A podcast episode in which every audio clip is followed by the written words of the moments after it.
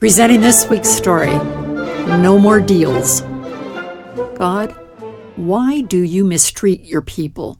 Since you sent me to help the Hebrews, their lives are worse. Why did you send me?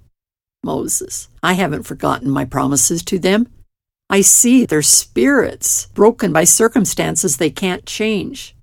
Give them this message I, the Lord God Almighty, will set you free. I will show power and judgment. You will know that it is I who is rescuing you and taking you to the land I promised you. When Moses delivered the message, the people said, Stop bothering us with words that mean nothing. God told Moses, Return to Pharaoh and tell him again to let the Hebrews leave Egypt. If my people won't listen to me, surely Pharaoh won't. Moses, Go with your brother Aaron as your speaker. Don't expect mercy from Pharaoh. I will make him refuse to agree with you, and I will bring judgment upon the Egyptians. Then they will let your people go, and they will recognize that I am God. All happened as God said. He sent plagues. The first three wreaked shock among both the Egyptians and Hebrews. The Nile River and water supplies turned into blood. Fish died. The air stank of death. In the second plague, frogs blanketed the ground. No walker could escape crushing them. Pharaoh told Moses, Pray to your God to get rid of the frogs.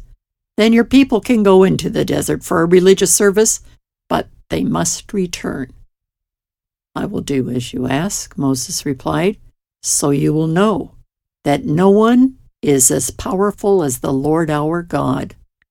The frogs died and lay in heaps. Again, the air stank with death.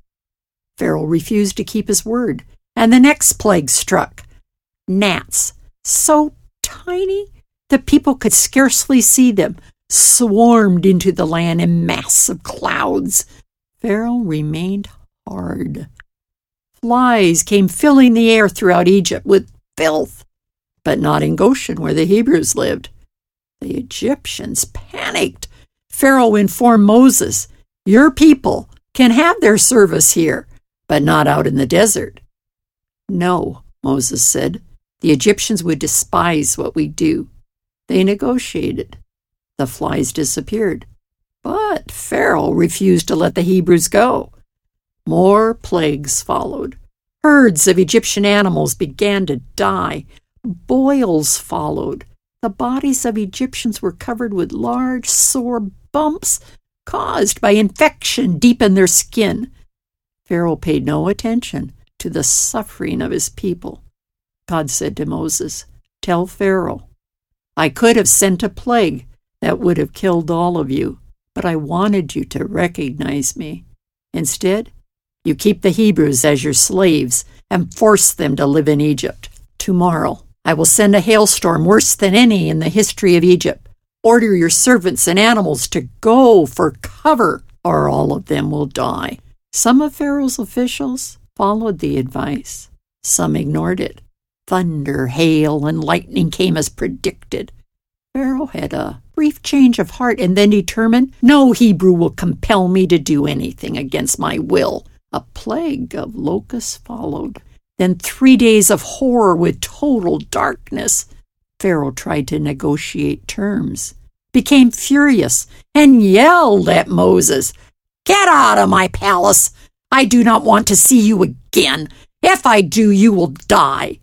Moses stated, As you will. I will never see you again.